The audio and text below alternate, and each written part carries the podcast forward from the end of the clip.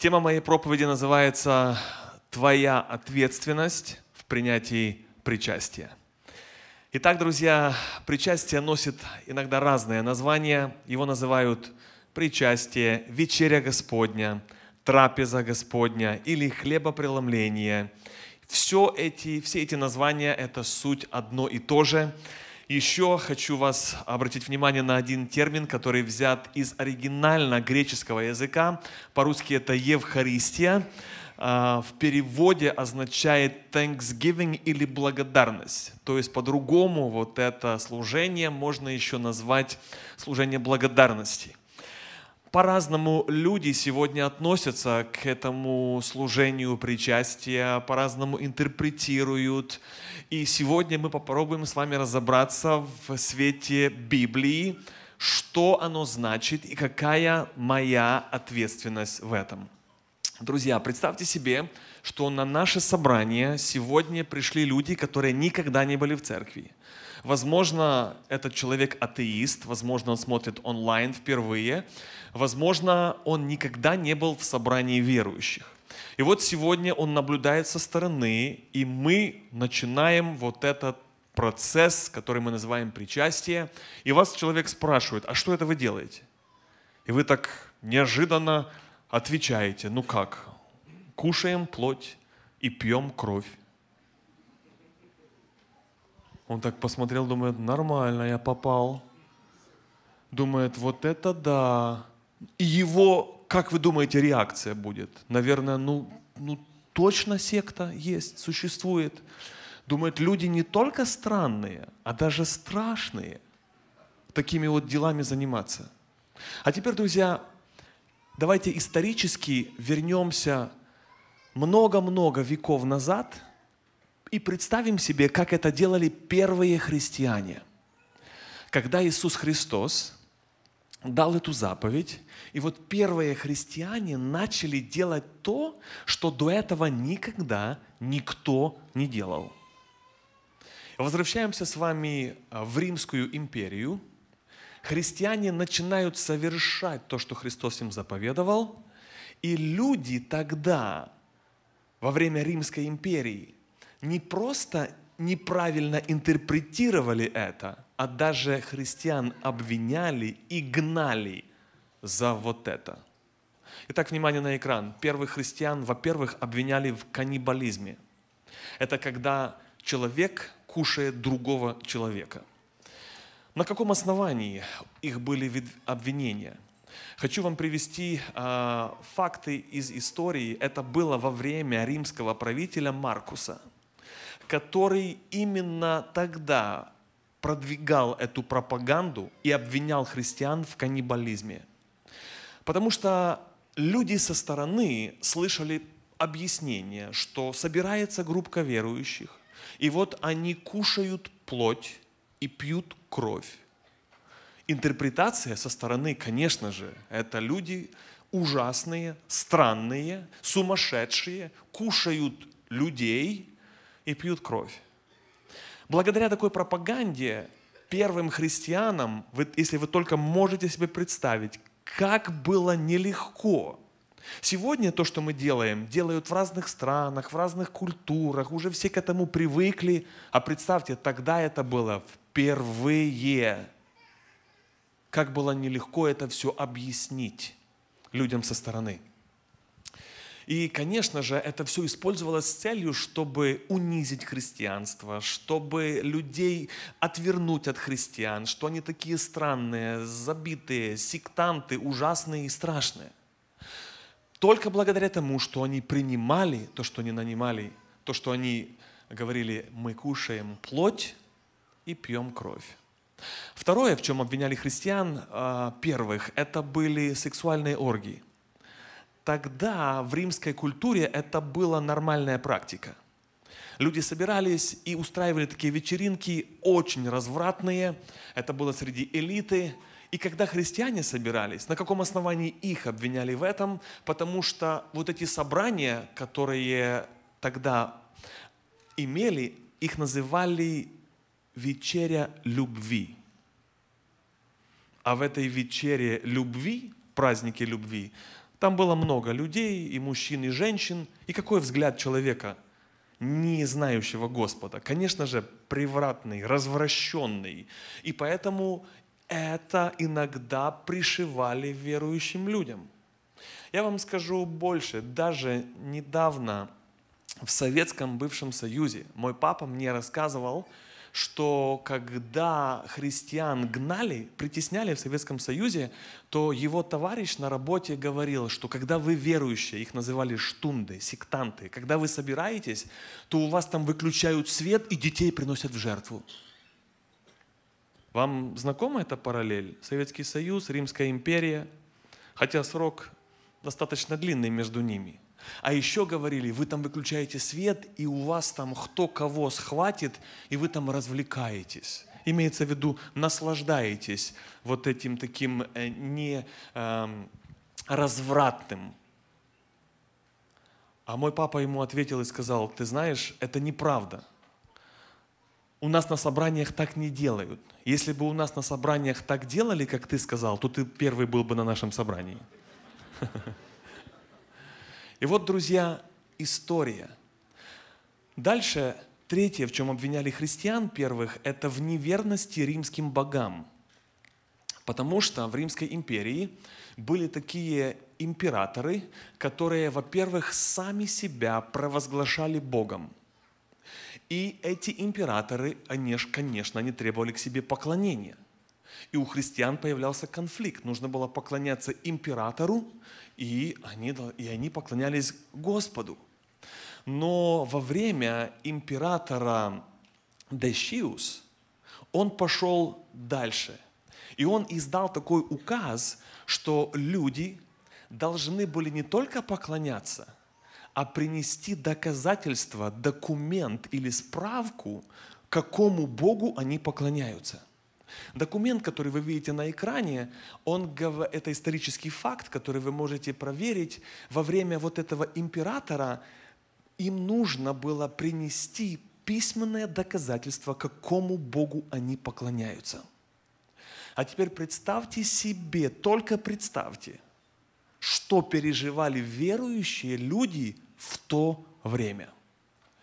Им не просто им нужно было прятаться как-то, чтобы где-то тайно поклоняться Господу, исполнять вот эту заповедь.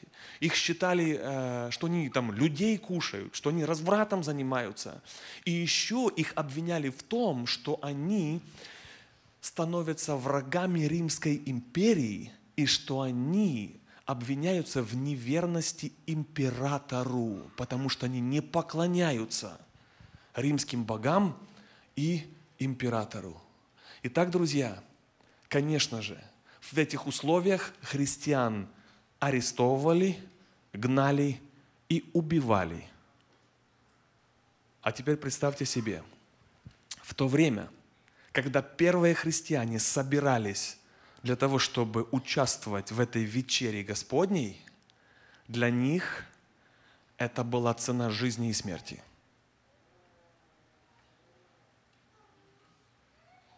когда они приходили, они рисковали. Там был серьезный отбор. А давай задумаемся, а как сегодня, что нам это стоит? Принять, поучаствовать в причастии. Пропустить, не прийти, взять, не взять, проглотить, не проглотить. Кажется, да вообще никаких проблем. Вы чувствуете разницу?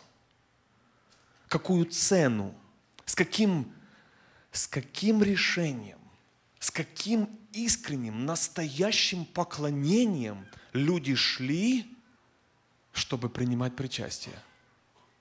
Это исторические факты, друзья, которые нам сегодня помогают осознать, на каком уровне находимся мы. А дальше тема проповеди называется «Какие же наши ответственности?».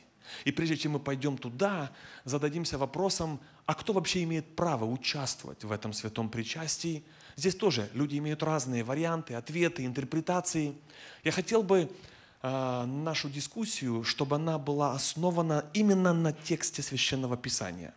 И вот на вопрос, отвечая, кто имеет право участвовать, мы поговорим больше во второй части. Сегодня будет только первая серия.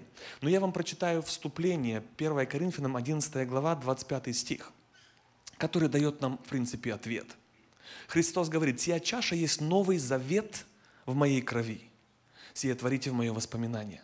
Итак, хочу обратить внимание на ключевое слово «завет». Вот это слово обращено или написано в контексте святого причастия.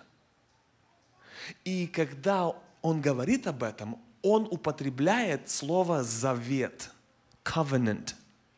Это значит, друзья, что есть люди, которые даже вообще не понимают, что это значит.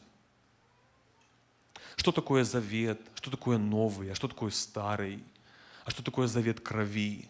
Это уже нам помогает сделать выводы, что люди, которые имеют право участвовать, должны хотя бы, по крайней мере, знать вообще, что это за завет. А второе, наверное, мы понимаем, что значит нужно в этом завете быть, а это значит, что как минимум две стороны должны иметь какое-то согласие. Да, соглашение между двумя сторонами. В английском переводе, кстати, там так и написано. Covenant between God and His people – то есть, получается, человек осознанно делает личное решение, что я в этот завет вхожу. Я это принимаю, я в это верю. Что? Как это работает? Чуть больше деталей в следующий раз. А еще добавим, что во многих церквях, включая нашу церковь, мы еще сюда добавляем завет водного крещения. Когда человек, принимая водное крещение, он также заключает с Господом завет. Итак, это краткий ответ на то, кто имеет право участвовать, независимо от разных мнений. На основании этого текста, я думаю, вы видите ключевое слово, идея «люди, которые в завете с Богом». Знают, понимают, умышленно это выбрали и его заключили. Дальше. Теперь, друзья, обращаемся к нашей ответственности – Пункт номер один. Твоя ответственность – это совершать Его заповедь. Читаем 1 Коринфянам 11 глава, с 23 стиха. Господь Иисус в ту ночь, которую предан был, взял хлеб, возблагодарив, преломил и сказал, примите, ядите, сие есть тело мое, за вас ломимое. Сие творите, стоп, сие творите. По-другому это делайте. По-английски читайте do this. Это не просто пожелание, это не просто такое предложение ради разнообразия. Это повеление, это заповедь. Do this. Сие творите. Так вот делайте. Поэтому для христиан причастие это не просто ритуал, это не просто обряд, не просто привычка, это заповедь, которую дал Христос, и мы обязаны, как его последователи, повиноваться и исполнять, то есть совершать это причастие. И мы используем сегодня те же самые символы или знаки, которые и Христос использовал. Он сказал, хлеб – это символизирует тело мое, за вас ломимое. А потом он сказал, чаша, это символизирует кровь за вас проливаемую. И мы держимся этих принципов и сегодня. И для нас, как для христиан, это ответственность, это наша жизнь христианская сопровождается всегда этим актом, потому что там написано «ибо всякий раз» когда вы собираетесь. Следующий пункт, наша ответственность в причастии – это помнить. Это снова взято из текста.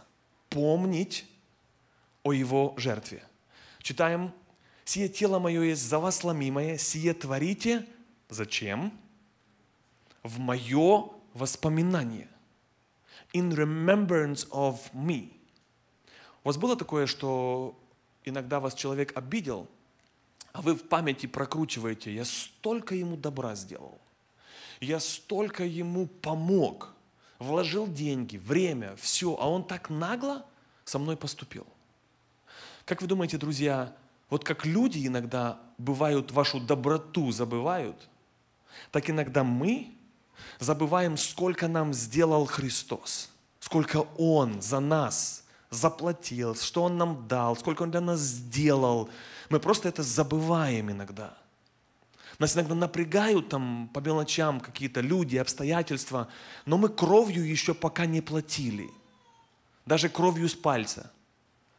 А здесь мы должны помнить, что сделал для нас Христос, как много Он мне простил, и это должно помогать человеку прощать других.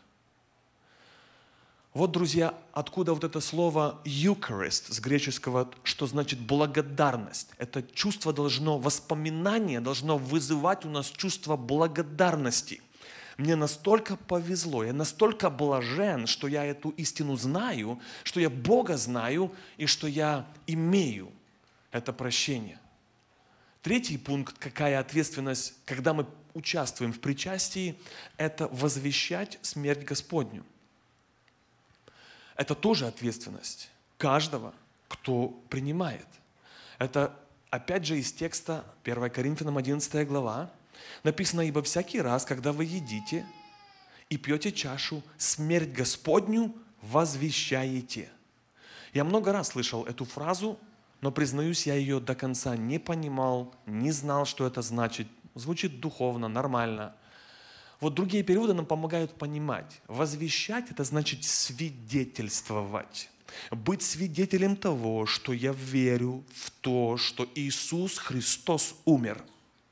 По-английски написано «proclaim the Lord's death». Ты провозглашаешь смерть Иисуса Христа. Каждый раз, когда мы это делаем, и люди со стороны тебя будут спрашивать, вот этот короткий отрывок, который описывает святое служение причастия, он в себе передает всю суть Евангелия. Просто вот объясняя людям, не знающим ничего, ты просто проповедуешь ему Евангелие. У него в конце остается только выбор. Поверить или отвергнуть. И вот ты пробуешь ему объяснить, что мы провозглашаем Божью смерть. И возникает вопрос – а кто умер? А зачем он умер? И дальше ты еще имеешь возможность сказать, что он не просто умер, а как он умер. Если вы помните эти фотографии этих римских плетей, что это была мучительная смерть. Это было не просто его убили, это над ними издевались. Он платил кровью, написано, выкуплены дорогою ценою, ценою крови. Я думаю, что мало кто из людей вообще ну, знает, насколько это высокая цена.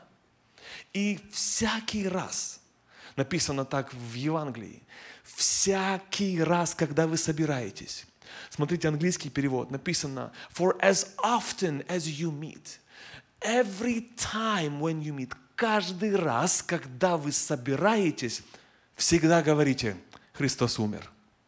Христос умер за нас. Вы провозглашаете, вы свидетельствуете, вы напоминаете о том, что Христос, кто эта личность, и что Он однажды умер на кресте за грехи человечества. Четвертое, что мы ответственны делать, это возвещать Его второе пришествие. Почему? Это тоже взято из текста. Все на основании этого же Писания – Ибо всякий раз, когда вы едите хлеб Господню, смерть Господню возвещаете, и дальше внимание, доколе Он придет. По-английски написано until he comes again. То есть Он придет снова. Кто Он? Христос.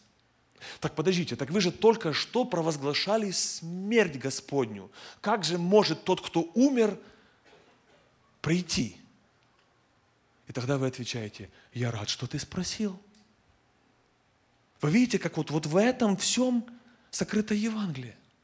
И вы ему отвечаете, он не только умер, он еще и воскрес. Вот почему написано, что он придет. И мы вот это совершаем до тех пор, пока он снова придет за своей церковью. Значит, он не только умер, а он и воскрес. Для христиан это важнейшая истина, на которой строится наша вера. И если вы еще в Христа не верите, мало знакомы с Библией, то для вас, если вы слушаете онлайн или находитесь здесь, хочу прочитать Римлянам 10 глава.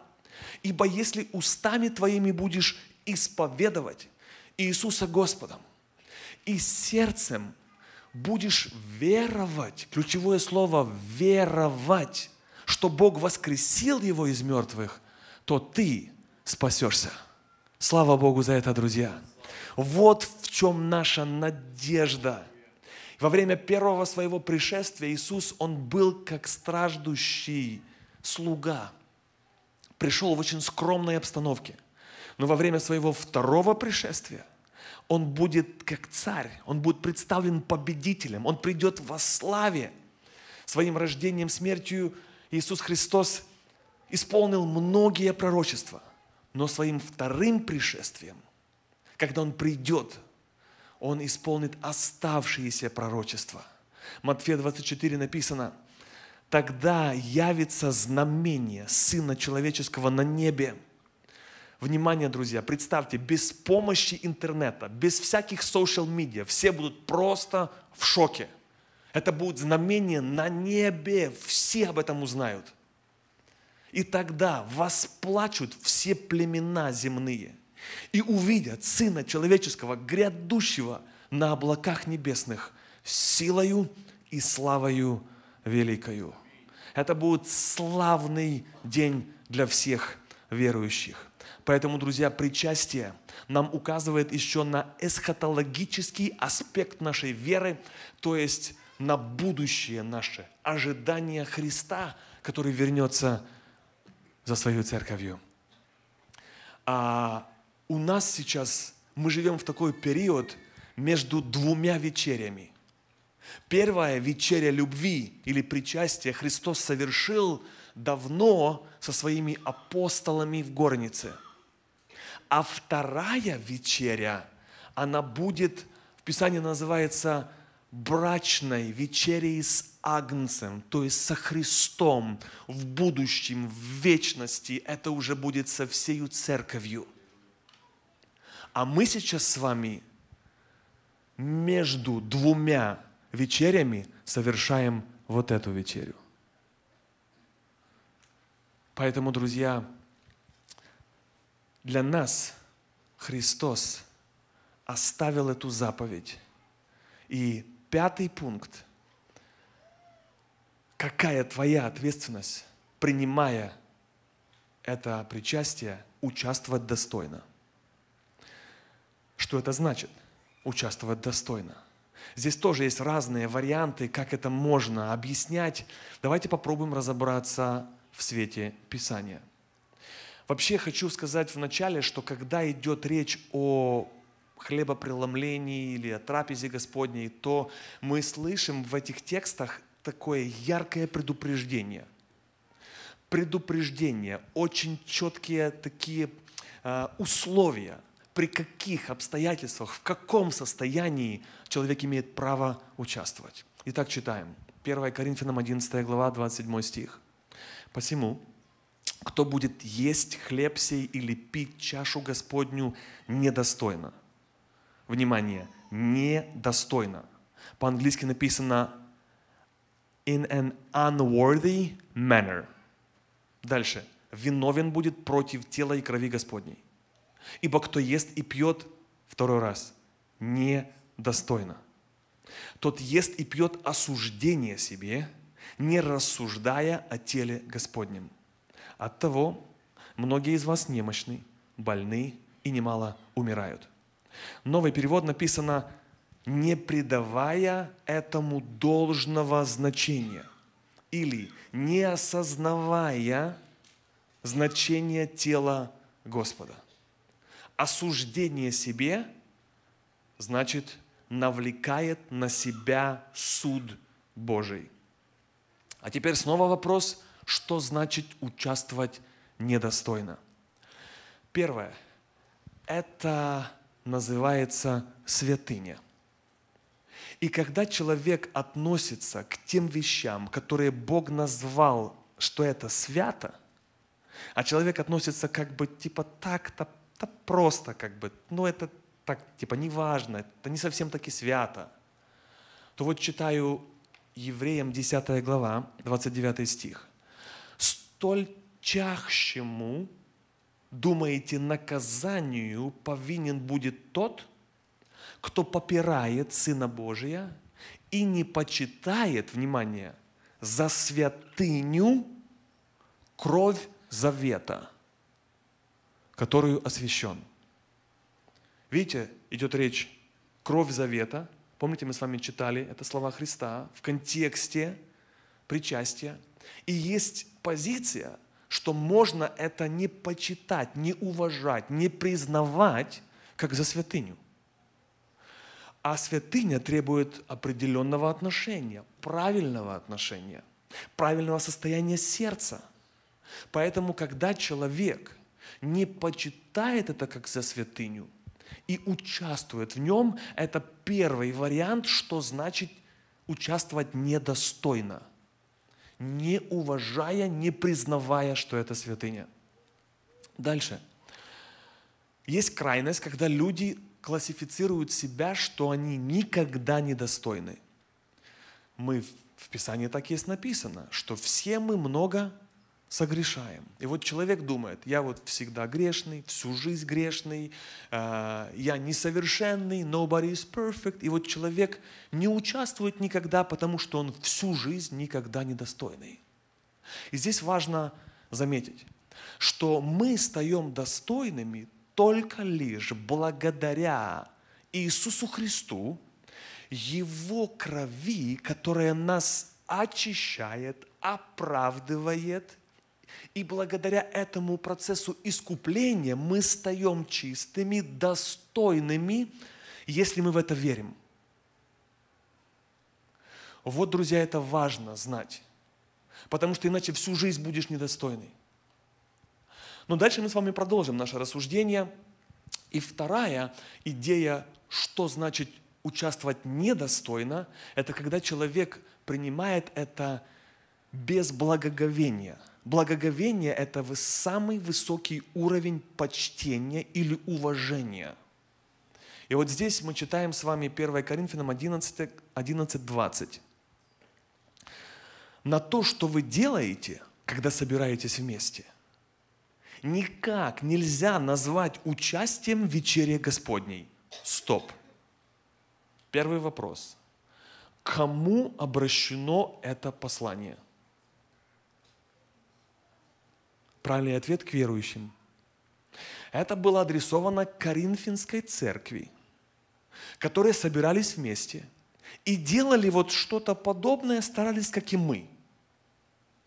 И вот смотрите, они это делали, и вот такое звучит строгое слово. Вот то, что вы делаете, ну никак нельзя назвать вечерей Господней. Это не причастие.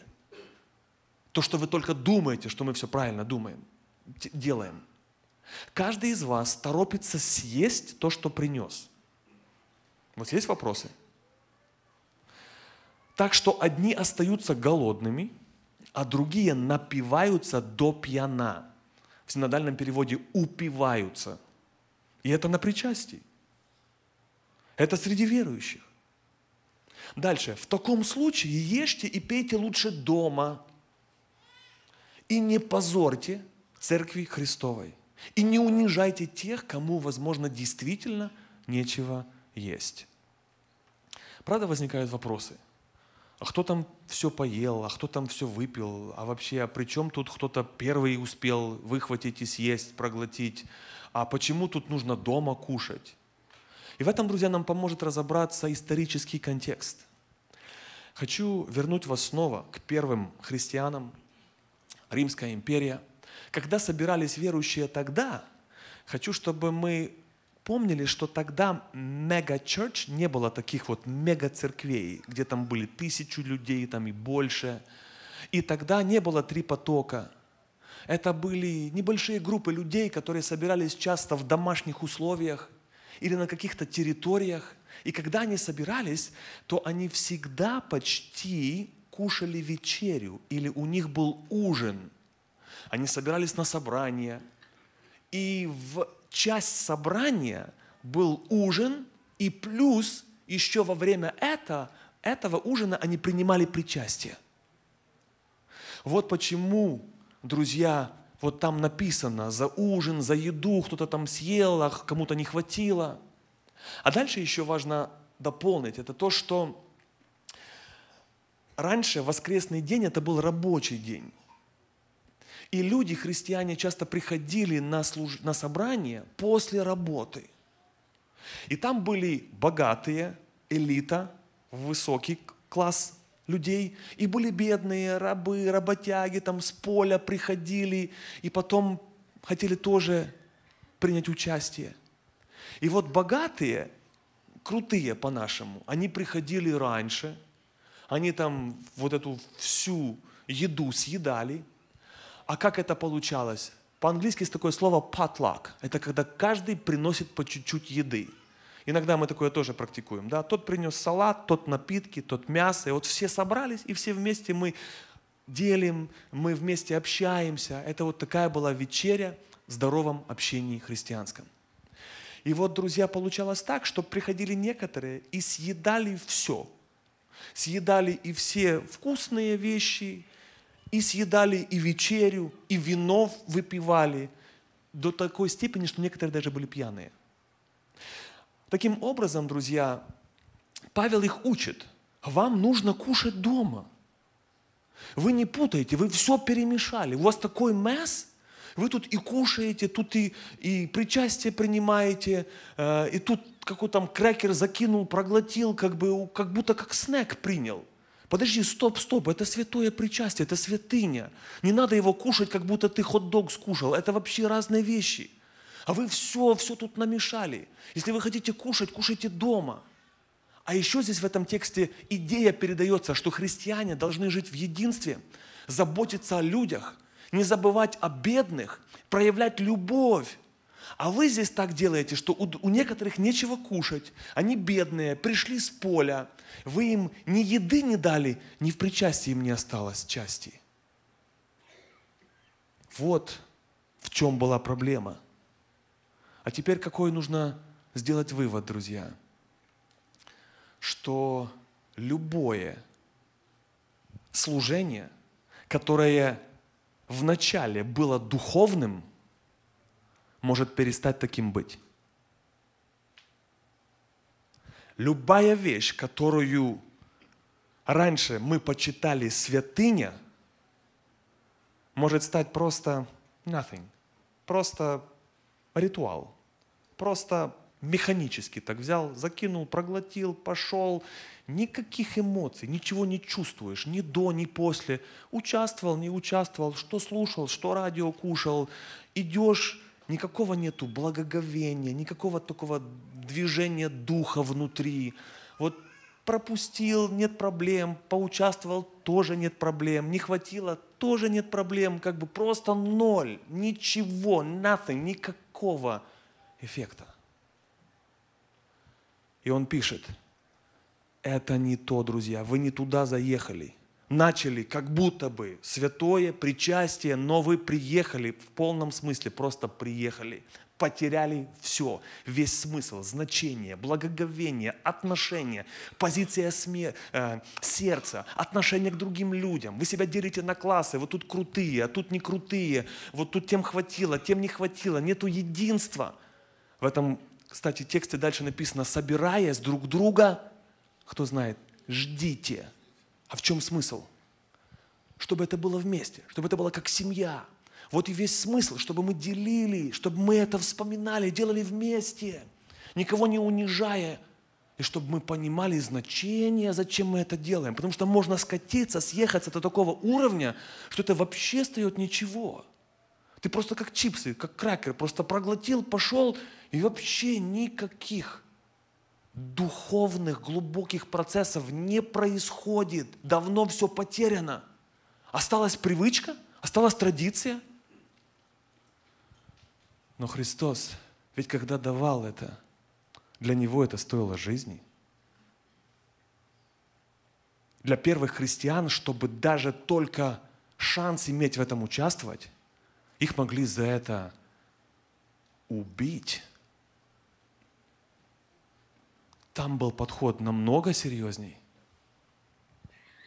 И здесь, друзья, мы понимаем, что люди, у них была просто пирушка, или как э, тусовка, или party. Приходили, и вот там заодно. Сказали аллилуйя спеть, ну, крикнул аллилуйя, сказали сесть, сел, сказали встать, встать, сказали возьми, проглоти, проглотил. И все. Вот такая тусовочка получилась. Друзья, и это обращение к церкви. Я думаю, для нас сегодня очень важно просто понимать, что во всех этих текстах есть предупреждение для нас. Есть опасность, что и мы можем тоже до этого состояния дойти. И как современная церковь, как вы думаете, есть риск? У нас тоже, я думаю, есть риск. Вот почему тема называется «Твоя ответственность в принятии причастия». Каждый должен, это каждый перед Богом отвечает. Вот почему много написано инструкций, деталей, как нужно его правильно принимать и как к нему относиться. Да, друзья, важный вывод. Иногда мы приходим в церковь, имея неправильный мотив, неправильный мотив участия в причастии, неправильный мотив вообще идти в церковь. Конечно, слава Богу, что вы здесь. Я верю, что это семя Божьего Слова, оно влияет на нас. Хорошо, что мы его слушаем. Но иногда люди приходят с мотивами получить гуманитарную помощь. Например, мы в нашей церкви много помогали, помогаем нуждающимся, беженцам и так далее. Иногда люди приходят там бизнес свой прорекламировать. Иногда люди приходят покушать бесплатно. Вы же знаете, всегда, когда церковь устраивает мероприятия, где бесплатно кормят – всегда посещаемость больше. Вас это никогда не удивляло? Нет. Всегда больше. Поэтому, друзья, разные есть причины, но нам важно понимать, что благоговение, отношение неправильное, это и есть один из вариантов, что значит участвовать недостойно. Вот это описано в этом тексте. Недостойно. А теперь осталось самого себя спросить, а как я вообще, что я переживаю, когда я вот прихожу, вот беру или не беру, что, что меняется во мне? Вот почему вначале написано, делайте это, провозглашайте смерть Господню, возвещайте смерть Господню, напоминайте, э, углубляйтесь, разберитесь, какое значение в этом заложено. И оттуда вытекает и отношение – и следующее, что значит, следующий пункт, что значит недостойно участвовать, это когда человек живет в грехе и участвует в причастии. То есть одновременно живет в, умышленно в грехе, знает, что живет в грехе, но он в воскресенье одел маску святости, пришел и как бы, ну, надо так надо, как бы не помешает, по крайней мере. И человек с понедельника по пятницу живет просто своей мирской греховной жизнью, а в воскресенье он сделает все обряды, выполнил и как будто бы идет со спокойной совестью. Но здесь Писание предупреждает, в таком случае ты ешь и пьешь в осуждение себе. То есть ты сам на себя навлекаешь Божий суд. Об этом очень четко подчеркивает английский перевод. Ты сам на себя это навлекаешь. И здесь, друзья, когда мы говорим о жизни в грехе, есть у нас у христиан такая опасность, когда мы перестаем исповедовать наши согрешения или грехи, признаем, перестаем каяться, то мы начинаем комфортно жить, не каясь в наших грехах и при этом участвуем в причастии. Приведу вам практический пример. Ну вот скажите, кто у нас на прошлый, на прошлый месяц вот э, кричал, орал там дома, взрывался, злился, руки не надо поднимать. А, вспомнили? Это такое практическое такое, что вот у нас, да, у всех а, иногда бывает. Или и человек не извинился не перед женой, не перед там, детьми, не перед там, человеком другим, и перед Богом не извинился, не покаялся. Знаете почему? Потому что он к этому привык. Уже дома давно все привыкли, что он орет. Уже там остальные, кто близкие, тоже знают. И уже, наверное, и Богу пора привыкнуть. И ты уже идешь такой смелый, уверенный, как бы, ну я же не убил, ну я же там не сблудил, как бы. А как насчет не огорчайте Духа Святого? А что это? Ну вот попробуй разобраться. Это вот каждый день Вот почему написано, испытывайте самих себя, и потом ешь, потом принимай. А что значит испытывай? Анализируй себя, проверяй себя, свои поступки, свои слова и так далее. И что? И потом себе поставить зачет, я сегодня провалил тест. Вот я себя испытал, проанализировал, да, сегодня не буду участвовать, пойду домой. И такой идешь, такой гордый, типа, да, ну ладно, так и быть, вы хотели, ну да, я грешный. А кто победил? А ты такой, не знаю, а кому от этого лучше? А в чем смысл вообще анализа? А что ты себя анализировал, тестировал и вот с диагнозом пошел? А, а куда? А, за, а зачем? А кому от этого легче стало? Значит, ты так думаешь, так стоп, подожди, так значит, давай разворачивать, возвращать, возвращать, закрывай дверь, возвращайся назад, давай продолжим беседу. Потому что оказывается, что смысл, к чему нас призывает Писание, это же не привыкнуть к тому, что ты не каешься, а наоборот, за согрешение или грехи каяться. В этом призыв, да испытывает себя человек. Вот ты себя испытал, признал и решил, я не буду участвовать. Ведь разве в этом смысл? Мы давайте пойдем с вами дальше. К чему призывает нас Писание? И здесь, конечно, Иногда это может быть такой обман какой-то такой легкий, который всегда у нас как бы проскакивает. Непрощение, очень распространенный грех. Когда человек сам себе внушает, я простил, я простил, ничего не имею. Спрашивают, как дела? I'm fine. Так смотришь, на лбу написано, he is really fine. Что ты ну, выдумал как бы себе, что ты fine? Ну скажи нормально. А то потом будешь так жить по жизни. Придешь принимать причастие и скажут, как ты состояние? Fine. Зачем такое отношение? Это же, ты понимаешь, ты не можешь быть на этом уровне. Вот почему Писание предупреждает нас, чтобы мы себя проверяли, и вот эта возможность вспомнить и привести свое сердце, состояние в порядок – самое главное, покаяться перед Богом, исповедуя свои грехи. Мы не можем жить двойной жизнью и участвовать в причастии. Это тоже означает недостойно. Вот вам подтверждение этого текста 1 Коринфянам 10, 21. Ведь вы не можете пить одновременно из чаши Господней и из чаши демонов – Нельзя в одно и то же время участвовать в трапезе Господа и в трапезе бесовской. Обращаю ваше внимание на слово «одновременно».